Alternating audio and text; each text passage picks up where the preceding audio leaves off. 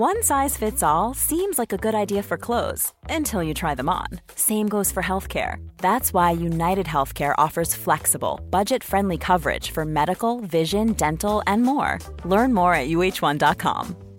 There's never been a faster or easier way to start your weight loss journey than with PlushCare. PlushCare accepts most insurance plans and gives you online access to board-certified physicians who can prescribe FDA-approved weight loss medications like Wegovy and Zepbound for those who qualify. Take charge of your health and speak with a board-certified physician about a weight loss plan that's right for you. Get started today at plushcare.com slash weight loss. That's plushcare.com slash weight loss. plushcare.com slash weight loss.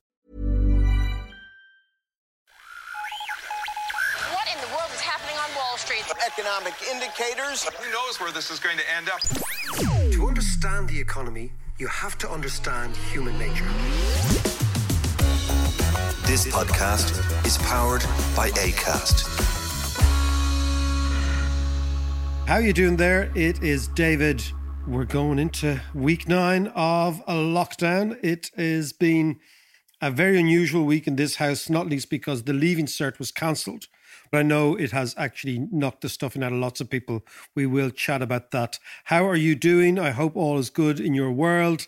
I'm again looking down the tube at my old mate, Mr. Davis. How are you, head? Hey, Mike. What's the crack? The crack is all good. I'm I'm uh, slowly turning into uh, an alcoholic. I saw a great meme which was, "For God's sake, would you open the pubs to prevent me turning into an alcoholic?" yeah, I saw that. That's brilliant. It's brilliant. I'm the same. So although I, we have a regime at home, which is we're trying we're trying really hard just to have you know a couple of nights off. It's not working too good. It's very hard, isn't it? It's very hard. It is very, very hard. I was talking uh, only last night to uh, my own mate. That's the great thing. You're talking to people mates all around the Yeah. world. Uh, Martin Lousteau, who the Yeah. Argentinian guy, Yeah, yeah. Who was the youngest economics minister in Argentina. He always says, "I'm not sure if that was a good thing." You know, most CVs that'll be a great thing. But I said, "How are you?" He said, "He said I'm great. I'm great. I'm just turned into an alcoholic." He said, "I'm." He's got nice wine down there though. very nice wine. But apart from that, I am in good form. And of course, this weekend, the news that rocked this house was the leaving cert. Ah, yeah. And and uh, good old Cal, he must be over the moon. He is. It's like he is like the dog with five dicks. Uh, he is. All his Christmases came at once. He's in great form. Could you imagine if that happened back in Oh 1985? man, in our day, 1985, Yeah. it I would have been over. I had no interest in that. I'd be like very much like Cal. well, sure. Like I, I liked the leaving cert so much. I did it. I did it twice. Made a haze of You're always a bit thick, you know. it's like your man, nothing going on in his head. But look, if it had happened in our day, it's a, it's a, it's a. We'll talk about it before we get in. We'll talk about it because it is tricky. I know there are lots and lots of people for whom this is a disaster, who have studied and swatted and paced themselves, Yeah. And this is really psychologically very difficult for them. I also know there's lots of people who would have been a bit like us too. Well, I was a crammer. You weren't even a crammer. You didn't even bother cramming. Yeah, yeah. I, I just I was elsewhere in my head. That's totally cool. Yeah, but I the- mean- you know, as you know, I went back to college later, and I was ready for it then. yeah, and we talked about this a couple of weeks ago. Yeah. That you know, in the same way as teenagers grow at different times, people's brains grow Yeah. and their appreciation, their emotion, and intelligence, all that sort of stuff. So But but there are those guys that I feel sorry for now that you know, especially if they're doing this predictive results, yeah, where those guys that probably did a bit shite in the mocks, yeah, like which is basically loads of people. yeah. Yeah. And, And if- then we're going to cram, and then we're going to Yeah. push themselves. yeah, over. yeah, yeah. So they're banjacks now. That strategy is out the window. Well, maybe we should stand back and have a look. The Leaving Cert as an exam seems to me to be very unidimensional, not at all reflective of the world around us, and rewards a certain type of brain Yeah. and punishes another type of brain. Lucy described the Leaving Cert. She says, Dad, it's like a big pub quiz. you know what I mean? Like, who has the answer? You know, so you memorize. So I think that maybe this would allow people stop and pause and say, okay, if we can cancel this for one year, we can certainly modify it Yeah. and we can change it. And when I look at school and when I look at schooling, I see a whole edifice that rewards the conventional type of thinker, the linear thinker who's able to read, to absorb, to put the information in their head in a kind of compartment, and then on a sunny day in June, write Yeah. like bejesus and Yeah. do it in a logical way. Yeah. Now, that is a form of intelligence. Yeah. You it's kind of, it's a training almost. You train to peak, like the way an And that- Olympian Exactly. would, would train and peak just at the Olympics. the way you used to do in the community games. Absolutely. Yeah, absolutely. Absolutely. Peaking. Sports he's, a, he's a specimen. He's a specimen. Actually, I remember on one of those sports days, I was doing a race, and you actually ran beside me the whole, ra- the whole race I- with a duffel coat on you, and actually beat me. Encouraging you. I know you were. I know. You beat me. God Almighty, that's that's friendship for you. Anyway, but we come back to the leaving cert. It's it's interesting. This type of brain, this linear brain, is rewarded, and all the other kids are punished, and this goes on for a while. And this is why. So, the brains that aren't good at absorbing information are regarded as lesser intelligence than the brains that are. Now, think about the way this changes society. So, every single year from a very young age, the linear brain is told, you're clever. The lateral brain is told, you're not clever. You, have, you can't do exams. Yeah. And this is why I think we end up in a very strange situation as we get older, because we understand there are thousands of types of intelligence. There's not just one type of intelligence. And also, it means that walking around every country all the time, there are thousands of incredibly clever people who left school feeling stupid. But the corollary is also the case. There are thousands of actually quite stupid people who left school mm, feeling very mm-hmm. clever because what they were good at was elevated as being fantastically Yeah. important. Now, on this issue, John, I read a couple of years ago an amazing book by a British Labour politician from the 1950s Right. called The Rise of the Meritocracy. He was a guy called Michael Young. Yeah. And you know this word, the meritocracy? We believe now that the meritocracy is a good thing. Yeah. You merit, right? Yeah. you know, he was writing at the time, he said, no, this is a dangerous thing. He was saying the meritocracy. So basically, meritocracy is IQ, so a Yeah. certain type of intelligence, Yeah. Yeah. plus effort equals merit. Yeah. That was his his idea, right? And the meritocracy is basically the exam passing class. Mm. And what we've turned into in the West is we have we look, and he was warning this, and the book is amazing. It's written in the 50s, and it's written from the vantage point of 2030 and people looking back and trying to understand who took over societies Yeah. who replaced the oligarchy, who replaced the aristocracy. And he was saying the meritocracy replaced them, which was that we became beholden to the exam. We are beholden Yeah. to the exam passing class, the people for whom the leaving cert is crucially important. They become elevated. And worse still, if you believe, so for example, I would have said, if you were an aristocrat years ago, right? Deep down, you knew I'm the jammiest fucker here. 'Cause I don't deserve this, man. And I've got all the goodies. Yeah, and I, yeah. But frankly, it was the accident of birth. I just happened to be born Yeah, yeah. into this, you know, Big old house. yeah, big house thinking, man, this is great. Okay. so deep down, the aristocracy knew that they didn't merit it. So that's why they threw up all sorts of laws and legislations and caste systems and everything to try and copper bottom the fact that they won the lottery. Right. Okay. Think about the meritocracy. If you believe that you are at the top because you are special, because the system has produced you and you merit it, yeah. then you become incredibly tone deaf to the concerns of those around you because you believe, like Mourinho, that you're the special one. But also, they feel they've they can justify that Precisely. by the effort that they've put in. by the effort. So, for example, if you look at, you know, for example, Ivy School, Ivy League graduates in America, right, hmm. who have worked a million hours a day or whatever, you know, to become the top lawyer, right? They can almost in their head justify the inequality of their position by virtue of the fact that, well, you know what? It's merit, it's IQ, yeah. plus mammoth effort equals merit. And what Michael Young was warning in the 50s was the rise of the meritocracy will not lead to a benighted, understanding, benign class at the top, but a very narrow, very reactive, and very self aggrandizing class at the top. And he was right. Yeah, and this is essentially what America, for instance, is based on. Certainly in the Insofar as- Democratic Party. Yeah, that's that's kind of what I mean. Is in the Democratic Party, it's kind of like I've put in the effort. You can do this too if you put in the same amount of effort, which is not entirely true. Well, I think the issue with the meritocracy and going back to the leaving cert is the disposition of the exam passing class. Yeah. Right. Do you remember in school, right? Even at the very, very start of school, fellas would get a star for being able to recite Hamlet or Irish or whatever, right? Now, what I was Never got doing, one of them. I only got one of them because my mom was a teacher. But do, do you see what I mean? And what it did, it sent a signal to all the other people in the class that this is the special person, girl or boy, Yeah, and all the rest of you are really also rans in the game, right? yeah, Now, it reinforced that, and then you get a, a you know, 500 points, 600 points in your leaving cert, right? We, we're, we're so old, we did it in old money.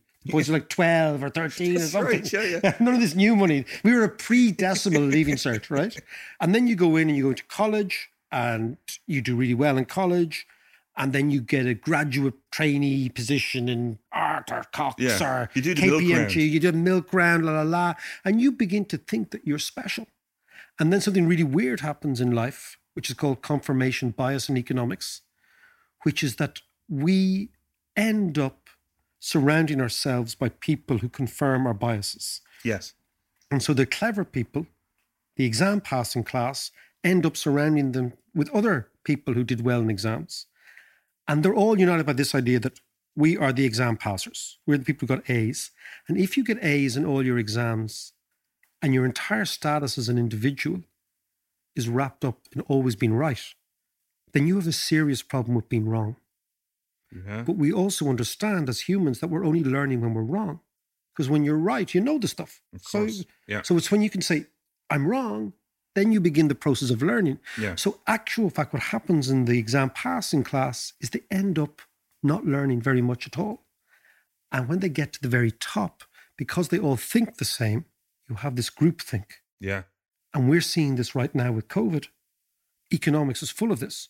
We can't do that because we've never done it before. You can't do that because there's a rule here. And all of these exam passers who stem from the leaving cert obsession with the point system, which is actually sourced in the way in which we teach kids and say this type of intelligence is great, this type of intelligence we don't recognize, all leads to groupthink at the very top. And then when faced with something mental, like a pandemic, rather than actually looking at an expansive menu of economic and our societal tools to deal with it, the menu gets smaller. yes, yeah, yeah, yeah. And we start with this idea of Tina, there is no alternative. That's what you hear all the time. And the only people who say that there is no alternative, ironically, are not uneducated people, but they're actually hyper educated people. And they believe there's a one unique idea and one unique way. And I think this book, Michael Young's book on the rise of the meritocracy, Right. And again, what it does is it shatters the myth that has, well, the myth that has come to pass that the meritocracy is something good. And what it says is the meritocracy is something terrifying. Mm. And what it does is it contrasts the entitlement of those who believe they are on top because they merit it, in contrast to those who, who know they're on top because they were fortunate Yeah. enough. And what it's talking about is a new social revolution, a new way in which we run democracies, a new way in which we analyze the ruling class Hmm. and say that, you know what, just passing exams is not enough. Yeah, That yeah. doesn't entitle you to run the KIP. Yeah, And I think there's a lot to be said for it. absolutely. And y- you know, in that equation of effort and IQ equals merit, hmm one thing that I always felt in school was that there was never enough proper out of the box thinking, creative thinking, and problem solving. Apart from your regular maths No, and was, shit like but there was no, but yeah, there was no problem solving. yeah, In fact, the avoidance of problem solving is actually what defines our education system because it says there is one right answer. And we know as we get older that there are hundreds of right answers to the same question. And this Yeah. goes back to our evolutionary sense that basically the world is always changing and always different. But if you decide that there's one right answer, then what you're doing is you're excluding all the other possibilities. And that makes you incredibly fragile in the face of enormous challenges, both emotional challenges, physical, and intellectual, and financial, and all that sort of stuff. And that, I think, so to come back to the leaving cert, right? Mm. I can understand enormously how certain people and various different pupils and parents and yada yada are reacting differently. But I think that it may well be a significant moment where we can reflect and say, okay, is the leaving cert the be all and end all? I don't think it is. And I think my daughter's description of a large memory test like a pub quiz, a pub quiz without Google, right? Because we all know the type of person who does a pub quiz And beer. and say, yeah, exactly, goes to the jacks and says, Ooh, I'll tell you about the theory of relativity. Yeah, but this this whole fiasco of the leaving cert, you know, while cancelling it kind of suits some people and not others, the problem for me was always the lack of decision. And, you know, it's an anxious time for all oh, students Oh, you at that time. I believe it. And then that coupled with the added anxiety of of COVID and in lockdown, and you know, that's hard on everyone. You know, and then it just raises the whole issue of mental health. And I've heard the likes of Bressie and As I Am talk about this. But it was the lack of decision that really added to this, and it was unnecessary. It's al- almost as if the system is more important than the human. Exactly. That save the system, irrespective of how it plays out inside the heads of the very humans you're supposed to be actually engaging with. Yeah. Get on and make a fucking decision. And what happens is, John, what I what freaks me out is that you've kids, I've kids. The idea that at the end of their school system, they would be reduced to a number. I am a 400 pointer, or a 500 pointer, or a Yeah. 300 pointer, or a Yeah, 600 pointer. yeah, yeah. It's bonkers. Yeah. So let's look at it as maybe a moment that the system crashed. It wouldn't have happened if it had not been for COVID. And long term, there could be some great benefits because the Germans have a great expression called the Fachidiot. It's basically an idiot with facts, Yeah, right? yeah, yeah. And it's the type of person, you see it in academics a lot, who know a huge amount about their own subject and nothing about the rest of the world. And they're not even interested in the rest of the world our education system produces those. Whereas I think the much more interesting person is the adapter, the person who adapts. And the Italians have a great expression for that, which is a tuttologo, a person who knows a lot about everything. Tutto loco. Tutto, and the best tuttologo in the whole place, Umberto Eco, the Italian Yeah, writer who yeah. knew about everything. He could talk Yeah. about football and politics and sex and drugs and rock and roll and philosophy and everything. Yeah. Perfect. Great company. Yeah. Right? So the Fachidiot versus the tutto logo. Right? This is what it's all about. Nice. And maybe if the education system genuflected more to the tutto logo, knows a little bit about everything and whatever, rather than the Fachidiot, we'd have a better society. And faced with something like COVID, we'd have a better response.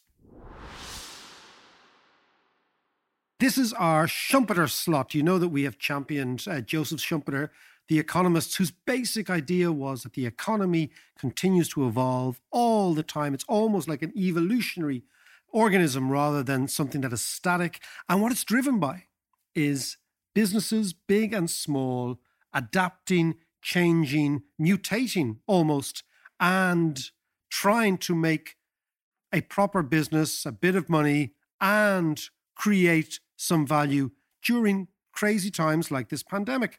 And luckily for us, we have on the line a fantastic business owner, Lisa McKenna of McKenna and Co. Solicitors. Lisa, how are you? I'm good, David. Thanks so much for having me. How are you? I am in flying form, actually, despite all. Now, tell me what, what, what, what before I get into the the Schumpeterian moment of innovation in the pandemic, you're a female-led solicitor company. Tell me about that. Yeah, so my name is Lisa McKenna. I'm the principal solicitor of my own female-led law firm, McKenna and Co. We're located in Upper Pembroke Street in Dublin 2. So I set up my own law firm when I was 30 years of age, and I'm three years in business this November. So I worked for both small and large firms before setting up on my own.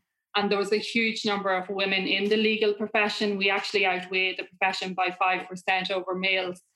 However, as a female, there was fewer opportunities for leadership, and the glass ceiling is still firmly in place um, in, in, the legal profession. Is it? That's really interesting because my missus now, who you might have been heard referred to during the fall, yeah. she's a recovering lawyer, right? She's she's done. Yeah. But she also said that to me. So it's that that that basically you have a huge amount of young women in the legal profession, yeah. and yet a significant majority are blokes. Unfortunately, that's the sad reality. And yes, there is females in there, but the majority on the senior level are males. So I, I always knew that glass ceiling was there. The last law firm I worked for was a larger firm. It was a bit more difficult to progress to the senior level. So I knew by going out on my own there'd be no limits or no restrictions on what I could do. And was the first thing you did say, listen, what we're going to have is we're going to have women leading this firm? Yes. And it, it, was important for me, I suppose, to create a path for other females to go out and do the same thing because they know that they're just not getting their fulfillment in the larger firms, even at that senior level. Do you think that women come at the law? Let's say so much of the law is kind of conflict resolution between clients and, and whatever the lawyers in the middle. Do you think that women come at the law slightly differently to men? Do you think they think differently in this regard? Yeah, absolutely. Um, I do think females come at it very different. Females leadership is hugely important to our firm. We we invest in it heavily, both me and the staff. So I do believe females have a different perspective on how they deal with matters, how they apply empathy, personality, humanity um, to a lot of situations. Now, listen, let's talk about COVID, the pandemic. What have you done in the last couple of weeks to react to what obviously is a big slump in your business, I presume? Yeah. So uh, we do a lot of property law, real estate law work. So we lost many clients as a result. Clients being in fear that property prices had dropped, and there was so much uncertainty around the true value of real estate. So it, it created this huge difficulty of negativity, fear. And as we know, when negativity and fear surround us, that creates the difficulty of this downturn in the property market. So what we done, we knew we had downtime, so we wanted to create some positivity and give back. And giving back is something that's so important to us. So we had this initiative called the Free Will Week. So this is where we drafted almost 100 wills for people free of charge with no cost, and we're still drafting them, in fact, albeit the initiative has just ended this week. And this gave the opportunity. We went online, we went on Zoom calls with clients, phone calls, we drafted their will, put all their affairs in order online, and a lot of clients came back to us. They weren't paying us, but what they'd done was a lot of them donated to a number of charities. So our act of kindness actually created a ripple effect of kindness to other charities. That is brilliant. Listen, Lisa McKenna of McKenna and Co. Solicitors, thank you so much, and we will uh, hopefully hear more from you in the future. Thanks so much for having me. Um, it was great to talk to you, and thanks so much for this opportunity to small businesses also. Great stuff, Lisa. Listen, take care of yourself. Cheers.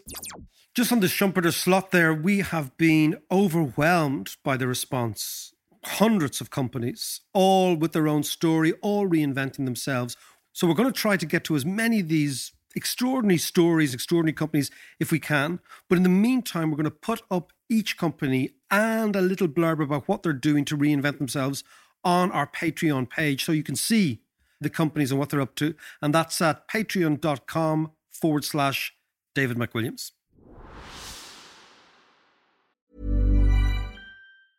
A lot can happen in the next three years. Like a chatbot may be your new best friend. But what won't change? Needing health insurance. United Healthcare Tri Term Medical Plans are available for these changing times.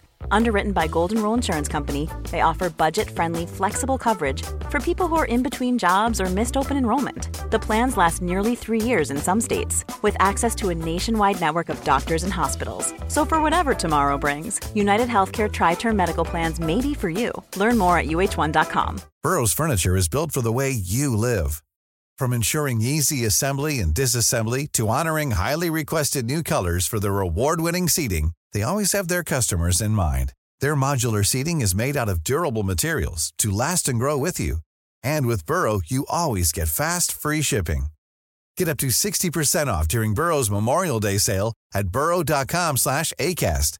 That's burrow.com slash ACAST. burrow.com slash ACAST.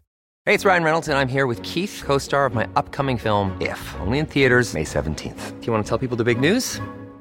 All right, I'll do it. Sign up now and you'll get unlimited for $15 a month in six months of Paramount Plus Essential Plan on us. Mintmobile.com slash switch. Upfront payment of $45 equivalent to $15 per month. Unlimited over 40 gigabytes per month. Face lower speeds. Videos at 480p. Active Mint customers by 531.24 get six months of Paramount Plus Essential Plan. Auto renews after six months. Offer ends May 31st, 2024. Separate Paramount Plus registration required. Terms and conditions apply if rated PG.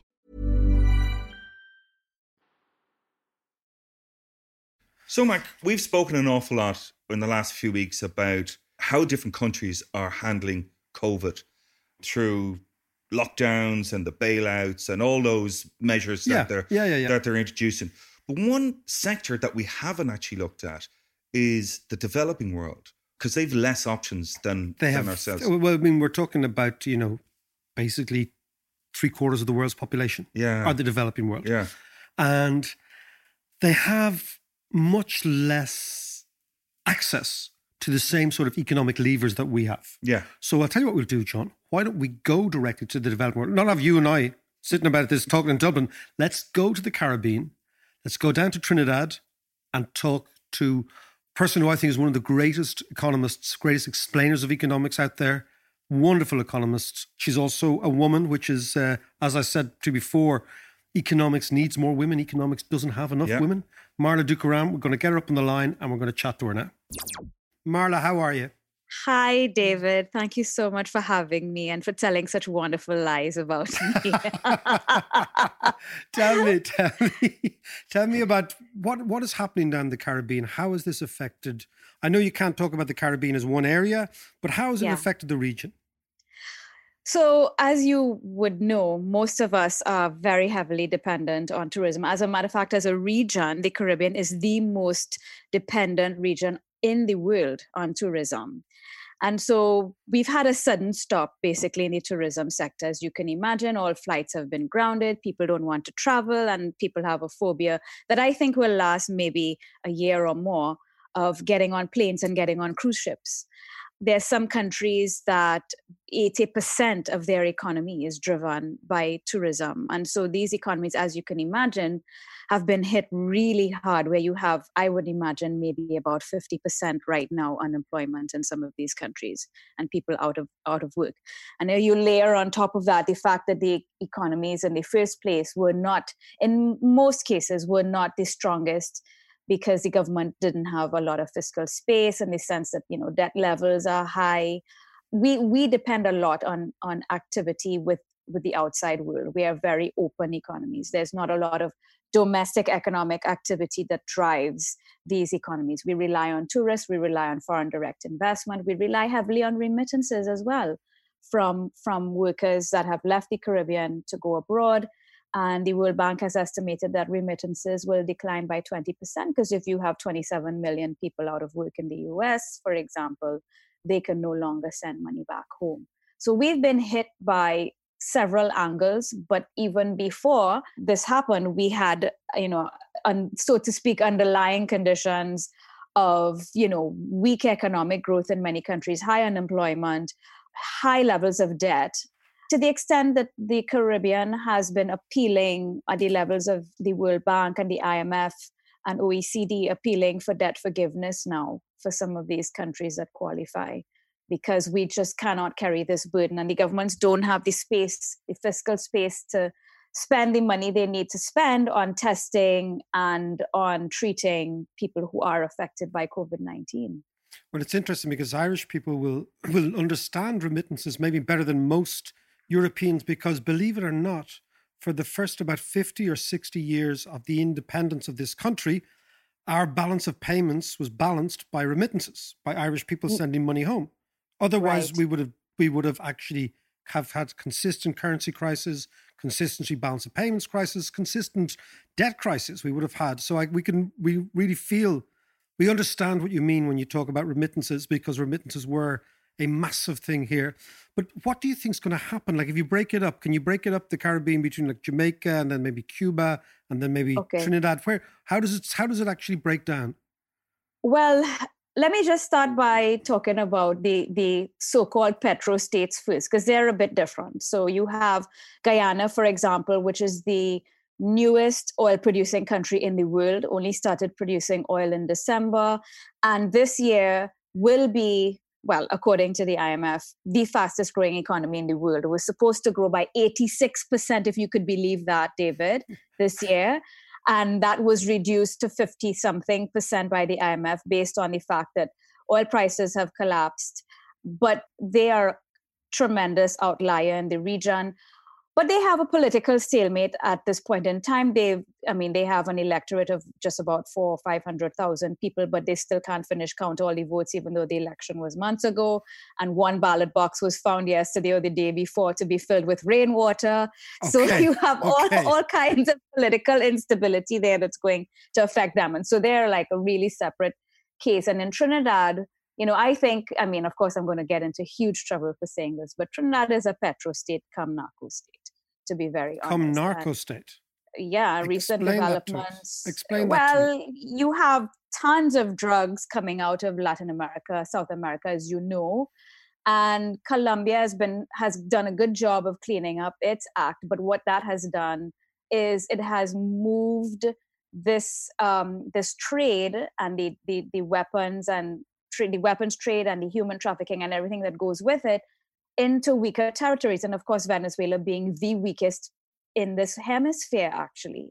And so Venezuela is only six miles away from Trinidad at its closest closest point. I'm going to come back to the narco trafficking in one thing because one of the things the Caribbean, before Mexico became the main conduit for narco trafficking from Colombia, the Caribbean played that role in the 80s and 90s.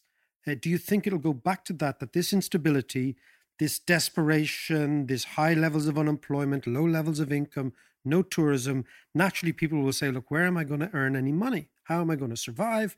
And you realize, you know what we can do? We can we can help the Colombians out in, in, in, in this trade to the United States. Do you think that is one of the unforeseen consequences of all this?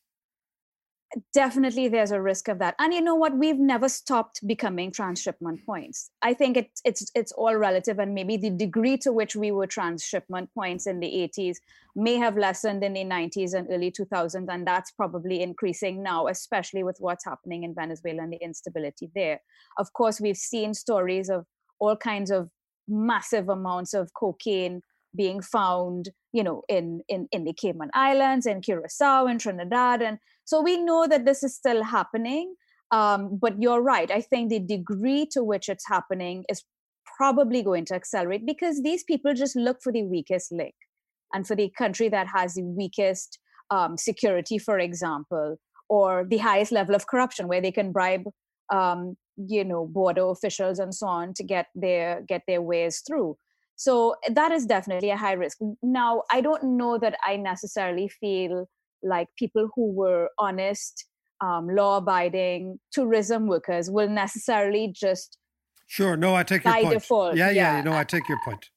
I just i just i think it's likely that perhaps governments and government officials who i suppose are becoming increasingly desperate might might look to form alliances unholy alliances where they may not have in the past. Whereas you know they may have had loyalty to the us now they're probably looking more to china russia and venezuela and that that alliance. Now will you explain that to me? Because that's what i find fascinating. Uh, the big game in the caribbean but not just the caribbean in mexico and venezuela between mm-hmm. russia china and america how is that all playing out in this covid crisis? And how are the biases changing well, in the first place, you have the US basically withdrawing under Trump from from the Caribbean in terms of its influence. I mean globally, right? Yeah. And particularly, you remember that under Obama there was this rapprochement with with Cuba, and that just there that just collapsed under President Trump, and that kind of uh, tone was set by Trump. Remember, he called us shithole countries, right? um, And so that tone has been maintained. And so you would find that there are governments in this region who are not not in such a hurry to pony up and to have an alliance with the US, especially when there's been that level of um, disrespect. And then you have the Chinese who have been present in this region for a while, but have have consistently ramped up their presence based on the fact that there was that vacuum left by the US, but also based on the fact that we are very strategically placed in the Caribbean. We straddle South America, North America, you know, and Europe as well. When you when you come from Europe to this hemisphere, where the first Barbados is the first country you encounter, right? Where the mm-hmm. the easternmost country in the ocean. So we're strategically placed and so i think the chinese are no fools. So they recognize how well placed we are in terms of having a position in this region that that that gives you access to to latin america and north america. And then on top of that we have this massive amount of natural resources in venezuela the still the largest proven reserves of oil in the world and then now Guyana recently discovering more oil than Trinidad has ever produced. Suriname also has oil, and they have diamonds and they have gold. I think that Venezuela, Guyana, and Suriname are probably collectively the most resource rich countries on earth. And that would make Suriname and Guyana, because of their small populations, probably the most resource rich countries on, on earth on a per capita basis, even though Guyana is still the poorest country, English speaking country in the Western Hemisphere and the poorest after Haiti, period. Wow. And poor countries where you have weak institutions are ripe for the kind of, of intervention, if you will. I'm trying to be polite here that the Chinese. That's, you're always you're always far too polite, Marla. far too polite you know, so the Chinese have found it relatively easy to come to these governments and say, hey, you know, I'll build you this bridge or this road or this airport or this fanciful um, performing arts center that you don't really need or this hospital in the middle of a cane field that you don't really need and you can pay me for it in 10 years. It's all right. And then they have you. Exactly. You have, they have us by the balls, you know? To coin a phrase. Listen, Marta, and explain to me then about further south in Latin America. You've got, you've got Venezuela, Colombia, mm-hmm. but also across the way in Mexico. All these mm-hmm. countries, and of course Argentina and Brazil, all these countries need a fair wind globally, right? They need strong demand. Yes. They need to feed into a buzzing Europe and a buzzing America. That's yes. all stopped. So what happens now there? You know, in the first place, you know, as you would notice, there is political instability Venezuela for sure being the poster child for that for the past maybe 20, 10 years at least. Brazil, not much better. And you know that whenever there is an economic downturn, there's likely to be the incumbent is likely to lose in any election. And we have quite a few elections coming up. And so the first thing I see happening is that there are going to be all kinds of political upsets in this region. It's a region where institutional strength is not the best in most countries it's a region where uh, like you said we're very export dependent very open. We do have some large latin american countries that don't rely as much on exports as some of the smaller ones but still relatively speaking export dependent in terms of their commodities agriculture as well as natural resources. And so already we had a situation in latin america where there's basically been a lost decade where you haven't seen socioeconomic development reach where it could have and, and and poverty levels are still very high. Inequality levels are obscene in latin america and you have very very very unstable like guatemala and, and, and nicaragua very very unstable countries that are basically like i said earlier being very susceptible to falling to these narco traders because these governments are desperate, they need money, but they also corrupt in many instances and are happy to cut deals with these guys. And then you also have what all that goes along with that. You have mass migration, you have human trafficking, which is, I think, a huge scourge in this region. Anything that can trade, people are trading, including women, including endangered species, including drugs and weapons. And I feel like this region is in for a real shakeup and for greater instability. Instability in the region particularly in Latin America, comes in two or three forms. It comes in the right wing demagogic form. Maybe you're seeing a little bit of that in, in, in Brazil. It comes mm-hmm. in the Argentinian Peronist form. And it comes also in this Bolivarist kind of pan Latin American nationalist form. And then, of course, finally, it comes in the in the communist form as well, in the in, which you see in Venezuela and Cuba and all that. How do you see these ones playing out? Well, for sure, governments are getting bigger now, right? Because your private sector is shrinking with this sudden stop and with the demand shock that has come as, a result of this sudden stop in the economy. And so I think, to your point, I think the chance of of well, for sure, the incumbents, eh, the risk of incumbents losing to anybody else is, is, is higher when you've got a downturn. But because of the size of government growing relative to the rest of the economy, I think there is a risk that we will see a lot more rejection of whatever exists now and embracing whatever is the opposite of what exists now. So you might find the countries that are, you know, more on the left might might reject that and try to swing to the right etc but i think overall in latin america we have a culture of being quite left leaning generally. I think bolsonaro is not doing a great job of showing us what the other side could look like you know? And i and i think especially with trump with the elections in the us i think a lot of what happens in this region is maybe a reflection or a reaction, I should say, as to what's happening in the US. Because the US is the largest importer of, of everything we produce in this region. They're the largest source of tourism. They're the largest source of remittances. And so they're huge economic power in this region. And so the tone is, is and like I, I said earlier, you know, the, the distinction between how relations were under Obama versus Trump I think once there is the election in the US, and I mean, chances are the incumbent will lose just based on statistics, right?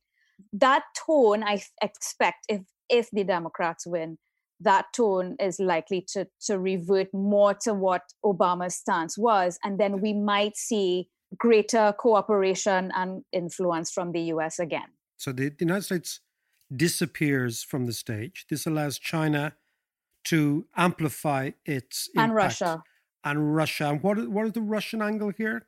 Oil, basically. I mean, they have lots of influence and big stake in in Venezuela, but via the Chinese and that that alliance between those two, they have some influence in other countries in the region as well.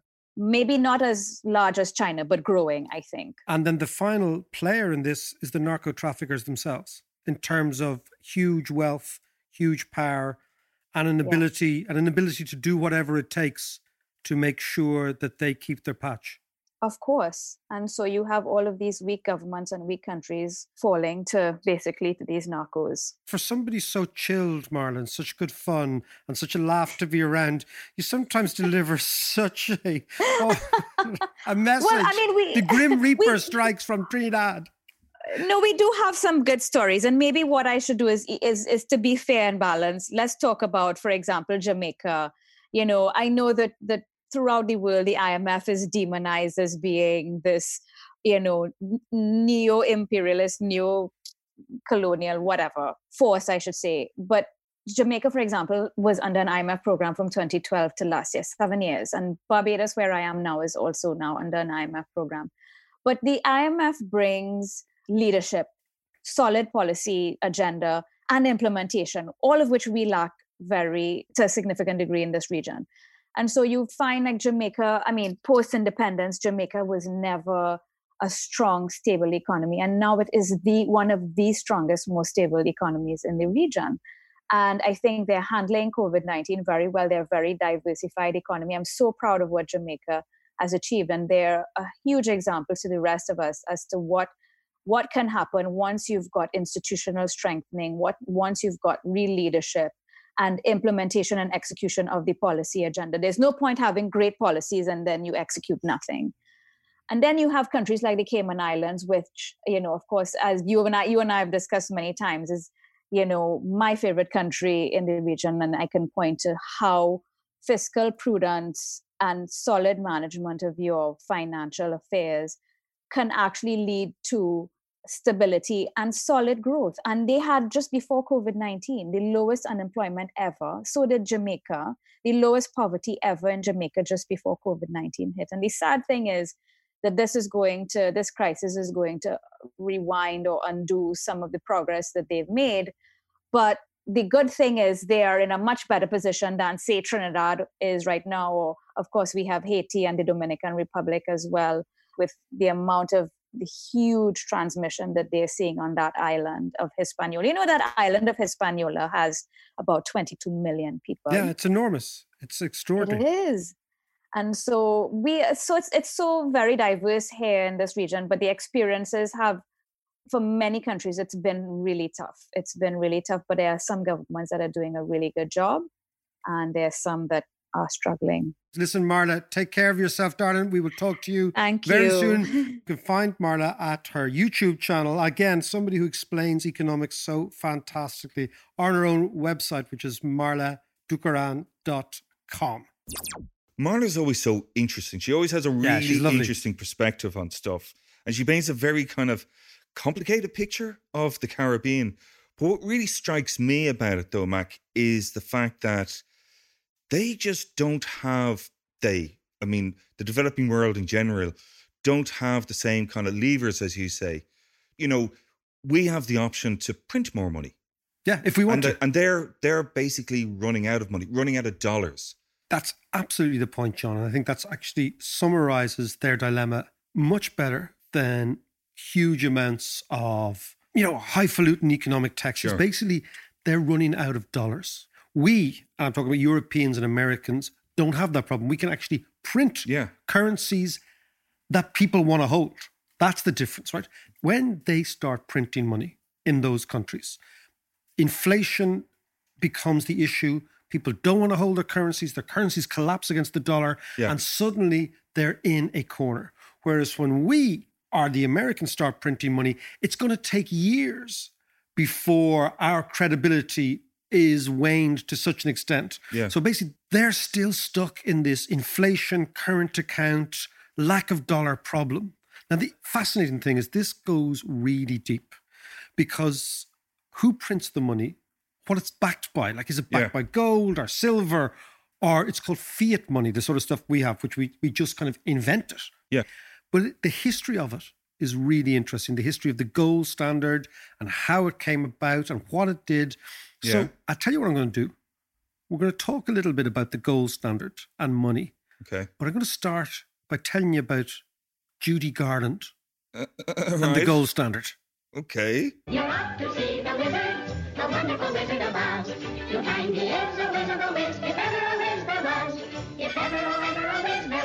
Wizard of Oz is one because, because, because, because, because, because, because of the wonderful things he does.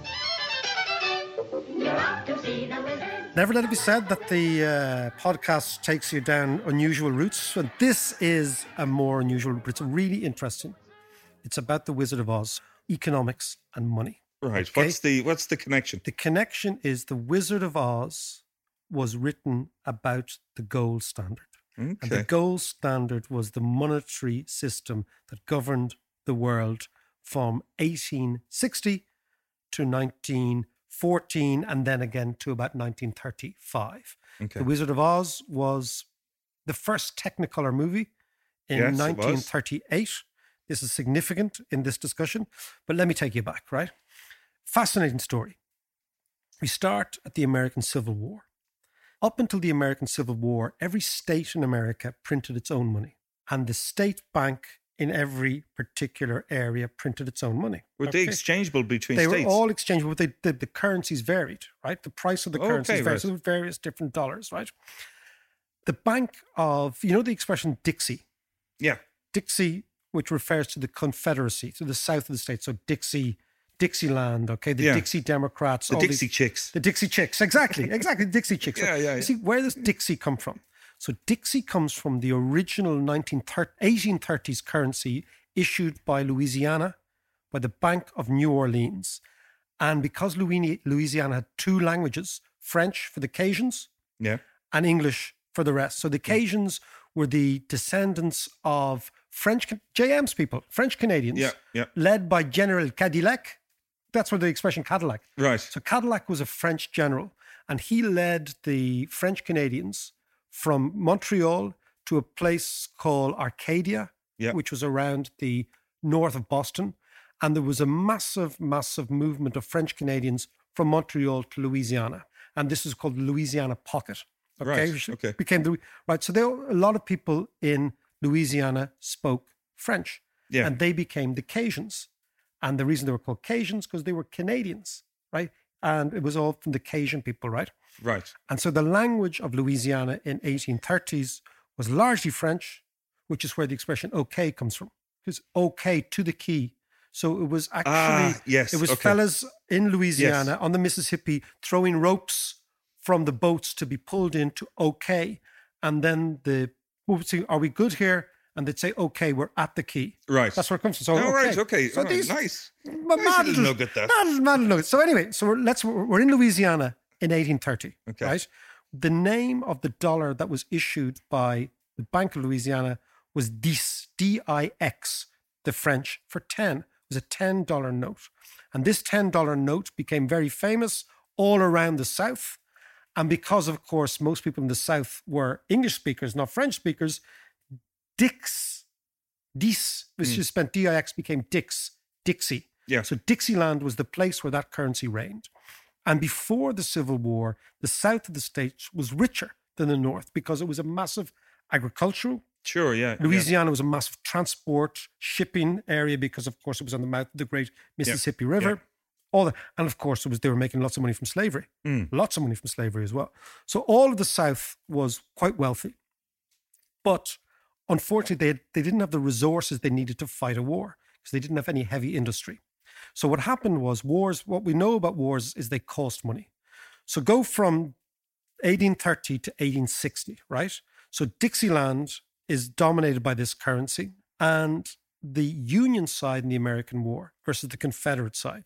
The Union side were industrial, so both sides borrowed heavily, right? Both Mhm. sides borrowed very, very heavily, but the Union side borrowed less heavily than the Confederate side. The Confederate side eventually ran out of money because they were borrowing from their own people. Yeah. So what they did was they started to print money. And extraordinarily, the price of a basket of goods in 1860 in the North that cost $100 cost $147 by 1865. So the rate of inflation was about Wow. 50%. Wow, Okay, in the yeah. North. In the South, the same basket of goods in 1860, which cost $100, cost $11,000. What? So they had hyperinflation, Right. massive Yeah, yeah. hyperinflation in the South. This is Zimbabwe style. This is Zimbabwe style, exactly, because the Confederate government couldn't borrow from anybody except their own people and they ran out of resources, right? The Northern government didn't have to borrow so much because they had their own industrial capacity to make machinery Mm. and, of course, to make guns. And, of course, what did the South need? They needed to buy guns. They didn't have any steel mills of any significant Yeah, amount. yeah. So you end up with the South having hyperinflation. And worse than that, for the subsequent problem for the South, is the people who lent money to the Confederate government never got anything back. Whereas the people who lent money to the Union government, the Union government became the government of the United States. Yeah. So they honored all their debts. Whereas the Confederate government, which was the government of Dixieland and the Confederacy, was destroyed. So they dishonored all their debts. So the white middle class that had supported the Civil War, that had lent money to the Confederacy to win the Civil War, not only lost the Civil War, but they were totally wiped out economically. Okay, right. Yeah, yeah. So we start the, the story after the Civil War. The white middle class and the white agrarian and farming class are destroyed in the South. Mm. The North becomes the United States, the whole thing becomes the United States, and they replace all the currency with the dollar.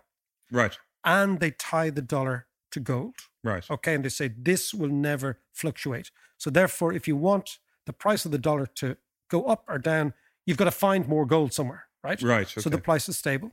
But the problem with that is It's a, this is gold rush time as well. this is gold rush time. And actually, the gold rush bailed them out a little bit in the subsequent end because they actually got more gold. Right. But at the time, so the dollar was fixed to gold. So that meant two things. One is that any product whose price was falling compared to gold was going to see the people who depended on that product, their standard of living would fall. Right. So think about it. All the southern whites are dependent and blacks who had now been freed. Yeah. Okay. But this is, comes back to this is the nasty part of the story. The southern whites are dependent on agriculture? At the same time, so you're talking about 1870, 1880, this period, right? Mm. What is the big shock to the agricultural world at this time? It's the emergence of Argentina and southern Brazil, Santa Catarina, this province, Uruguay, and Okay, Argentina. Right. These become huge commodity agricultural exporters. They'd never ever. This we we spoke about this before when it was the Schumpeter moment with the refrigerated chips. Is, am I right? Yes, you're absolutely right. Yeah, so yeah. the the invention, the innovation that changed the world more dramatically, maybe even than electricity at that stage, right. was refrigeration, because that allowed meat from Argentina. Now think of it: the price of everything in Argentina was so cheap. Why? Because they destroyed all the Indians. They killed all the Indians. Yes. And they put farmers, so the land was free. Yeah. Argentina and Ukraine have the two most fertile soils in the world for agriculture. Mm.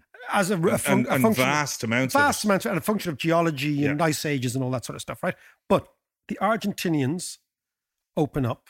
That drives down the price of all agricultural worldwide because this is before the common agricultural policy and all that stuff. Yeah. There was no farm subsidies. Yeah. So it drives down the price. So the price of agriculture falls around the world. Let's go back to the Confederate States of the United States. Yeah. Farmers are always in debt. This is something that's gone back to the early, just after the hunter gatherers, Mm. when we actually started to farm, we settled.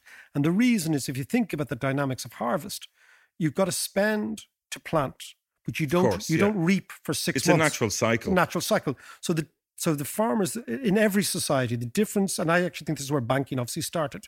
Farmers spent money on seed and planting, but then they had to wait. They had no income until the harvest. So they borrowed during this period. And that's always been fun- that's always been a, a manifestation of Mhm. farming all around the world. So let's go back to the States. So the southern farmers were borrowing to tie themselves over. But by the time they had to pay back the money, the price of their produce had fallen because the Argentinian capacity had weighed down. So every single year for about 20 years, the price of agriculture fell. Yet every time they got into debt, they had to pay back in gold or proxy gold because the dollar was linked to gold. So their Right. incomes were being squeezed all the time. Now, what you see in all of the states, the southern states, is the reaction to this. First of all, they're traumatized by the end of the Civil War. Secondly, they're traumatized by the end of slavery because these Yes, are white course. racists, Yeah, right? yeah. Think about it, right? And thirdly, they're traumatized by the collapse in their farm prices. And fourthly, they have no income because their whole savings were wiped out because Okay, they'd the- lent to the Confederate. They're banjacks. So it's very like Germany in the 1920s. The way in which the Germans were treated by the Allies is not unlike the way in which the Southern Confederates were treated by the Northerners. And the upshot is quite similar too. So the Germans turn anti Semitic and populist. Yeah. This is the long term legacy of all this. What happened to the southern states? A party emerges called the Populist Party. And the Populist Party identifies the gold standard as being the problem. And this thing, there started then in America a debate called bimetallism, right? Right. Basically, the southern states wanted silver to replace gold as the commodity that backed the dollar. Because silver is cheaper than gold, you mm-hmm. could print more dollars. Because what was happening is they were running Okay. out of dollars. So they were being impoverished by the lack of dollars. So the Populist Party wanted silver to be the currency. And this led to a huge and significant popular movement around getting rid of the gold standard. So, you know, it's hard for us to conceive now, but the currency was the single biggest issue in American politics. Now, just as an aside, the people who really suffered in the South were the freed black slaves because the Popular Party, which became very popular, never very popular nationally, but won congressional elections and senatorial elections in the Yeah. South, implemented segregation, implemented the Jim Crow laws, implemented a form of segregation that meant that the position of blacks who stayed in the South was almost as bad as it was when they were Who's slaves. Jim Crow? Jim Crow is the name of the laws that were introduced. So you know all those laws that Martin Luther King was against. All those Oh, yeah, yeah, yeah. black people, the back of the bus. Yeah. you know Rosa Parks. All those. They were all introduced Right, in gotcha. the 1870s, 1880s, 1890s. So the interesting thing is, one would have thought that the position of black people would have improved dramatically Yeah. after the Civil War, but it didn't. It disimproved, which is why you see this massive migration of black people away from the states, the southern states, Yeah. up to Detroit and and, and Michigan or Chicago, New York, all Yeah. those things. So the Popular Party made as its key demand the end of gold. Now they believed, rightly so, that gold enhanced financiers, Wall Street, Right. people who had money, wealthy people, and it was against essential American values. So that the gold standard was enriching the oligarchs. You remember, this is the Gilded So Age this of is exactly the same as what's happening now. precisely, John. So what I'm talking about is Yeah. there is a long history in the United States, okay, Right, okay. of this populism. What is American, Yeah. okay, and we we forget that America was an incredibly rural society in the 1890s, right? Sure, of course it was. and yeah, it's yeah. against Wall Street, it's against the elites, it's against financiers, all that story. This is the Trump playlist. This Yeah. is really old. So Trump, then you have the Tea Party. Yes, Okay. yeah, yeah. Then you go further back, you have this these these what were called Dixieland Democrats, of which Bill Clinton was originally one. Right. Many, many were Democrats from the South. Lyndon Johnson was one of them as well. Right, Johnson, you know, they were kind of rough Southerners. Then you go back further to this, the Popular Party, and even back further to remember we were talking about the uh, the Know Nothings Yes, yeah. who were the pop party and their original actual name was the Lodge of the Star Spangled Banner. Right. Isn't that quite good? So let's go back. So we're in 1890, right? 1895, Yeah.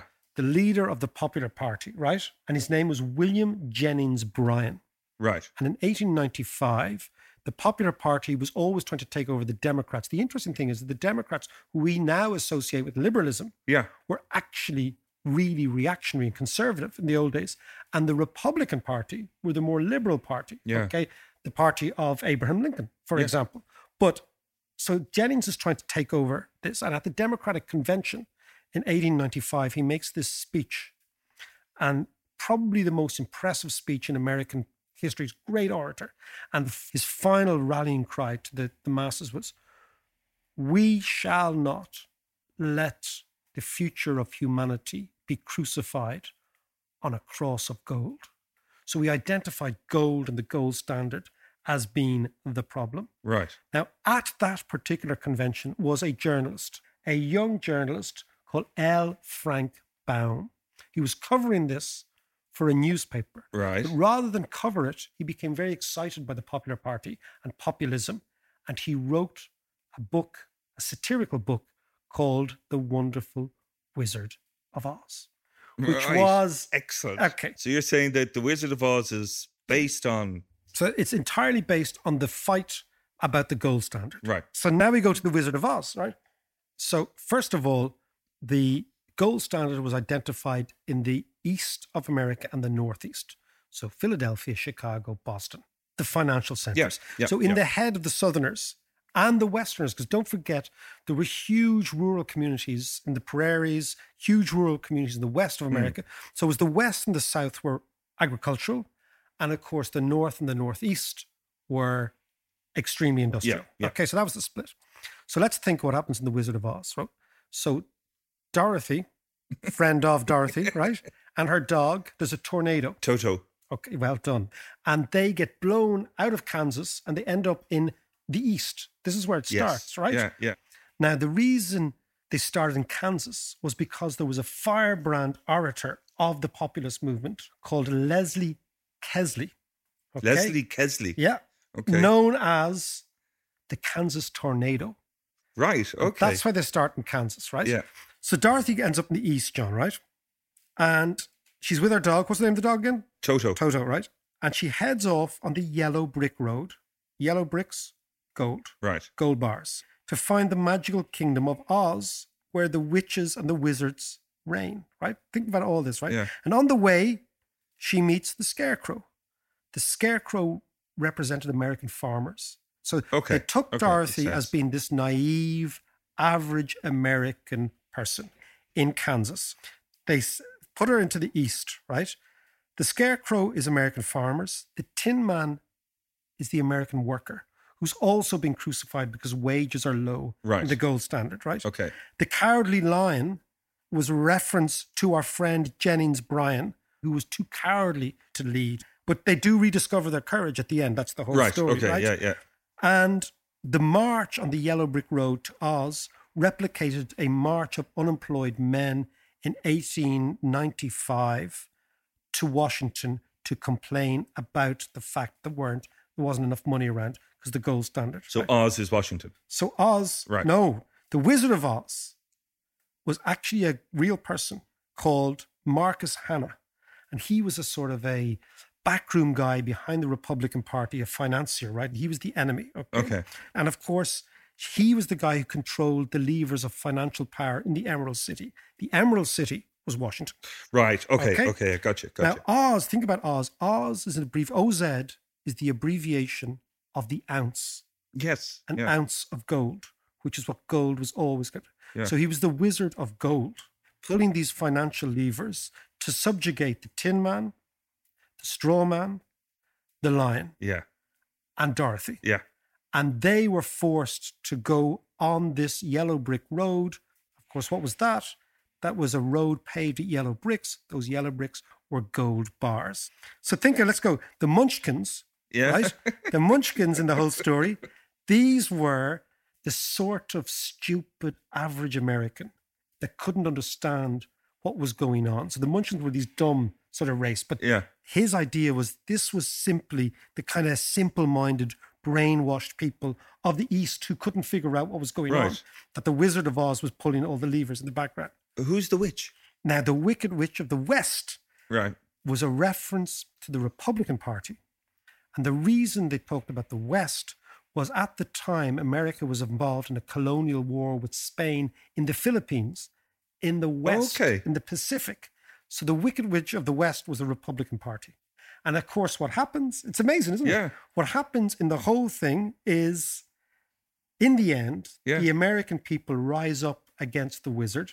Yeah. The wizard is exposed as a fraud, as nothing more than pulling levers. What happens is the scarecrow realizes at the end how intelligent he is. Yeah. Because the wizard was always saying you're dumb. Yeah. Right? And this is the average farmer.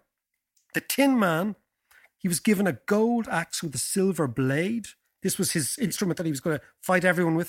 that would only work if he continued to grease it with a silver can of oil. This was the whole thing. Right. Remember that? Yeah. Yeah. And the lion finds his courage again, and Dorothy ends up back in Kansas. And very interesting. It was all a dream. In the it was all in the book, Dorothy's red shoes were silver, but the reason Judy Garland wore red shoes was because in the first Technicolor movie, red stood out more than silver. okay.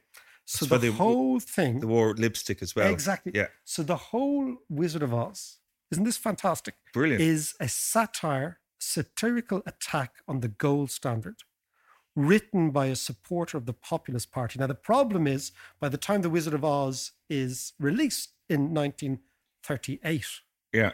the gold standard has been abandoned already. And so the vast majority of Americans think the Wizard of Oz is a children's story Yeah. Yeah. Yeah. Yeah. but it's an adult story. and it's an adult story that runs very, very deep. And it's an adult story that emerges out of the poverty of the South and the poverty of the West and the perception that the East of America, driven by financiers and the elite sitting on gold, are screwing the average person. And it all goes back to the settlement after the American Civil War, where the Southerners felt rightly that they had been totally and utterly abandoned. But the problem was, although the Popular Party's aim was to destroy the gold standard, the actual result was to destroy the black population of the South because Wow. they bore the brunt, like the Jews in Yeah. Germany, they bore the brunt of the anxiety and the trauma of the white people in the same way the Jews ended up being the scapegoats of the Nazis. Right. Jesus. It's right. really it's Yeah. fascinating stuff, and it all goes back to currency and money. Who owns it? Who issues it? Who backs it? And who gets to say who gets it? And that story is as old as Nero and the Roman Empire, and it's exactly what's playing out, not just in the United States, but all over the world right now. So then, what did happen to the Populist Party? Like, is there a link to Trump now? Well, there is a link because if you look at Trump and his America First agenda, one of the things is anti elite, and the other thing is isolationist. So America Yeah. can never get involved in wars outside of America. Right? That's part of the whole Yeah. thinking, right? Now, our friend Jennings Bryan, Williams Jennings Bryan, that orator I spoke about, who was the leader of the Populist Party, ends up being submerged into the Democratic Party, right? Oh. And listen, our friend Jennings ends up being the first Democratic president for many, many years. First Democratic president is Woodrow Wilson. Right. Okay. Actually from the North. Right. Okay. Believe it or not, right? And who ends up being his foreign secretary? Your man. Your man Jennings, who resigns in 1914. Why? Because America is suggesting it's going to go into the First World War on the Allied side. Because before the Lusitania, there was huge debates within America. Should Right. we go into this war? Should we not? And our friend Jennings resigns because, like Trump, he's an isolationist. Yeah. But the party gets subsumed into the Democratic Party. Why? Because you mentioned about a minute ago, well, maybe more because I was with withering on. But you you mentioned you mentioned the gold rush, right? Yes. Yeah. Yeah. So what happens is the only way in which you can print more money if you're on a gold standard is if you find gold. So the political impact of the gold rush in Colorado Yeah. and the finding of gold in South Africa at the same time around Johannesburg is the gold supply of the world expands, the gold supply of America expands, the money supply of America expands, Hmm. and our friends in the Populist Party, they get their increase in money without having to revert to silver. So it's like everything in politics, John. There are events and there are the trend. The Right. trend is that Jennings remains in politics, but resigns from Wilson's cabinet over the First World War. But the event is the happenstance, the accidental finding of gold in Colorado, which expands the money supply and reduces the need for the Popular Party, and they become part of the Democratic Party. That's the story. Wow. That's brilliant. Isn't it good, isn't Yeah. it? So I hope you enjoyed that. It was a pretty much a romp around the world from Judy Garland down to the Caribbean, back to the Leaving Cert, the whole nine yards. Now, if you're enjoying the podcast, by all means, have a think about supporting us on Patreon. That's patreon.com forward slash David McWilliams. We would appreciate it no end. Talk to you next week.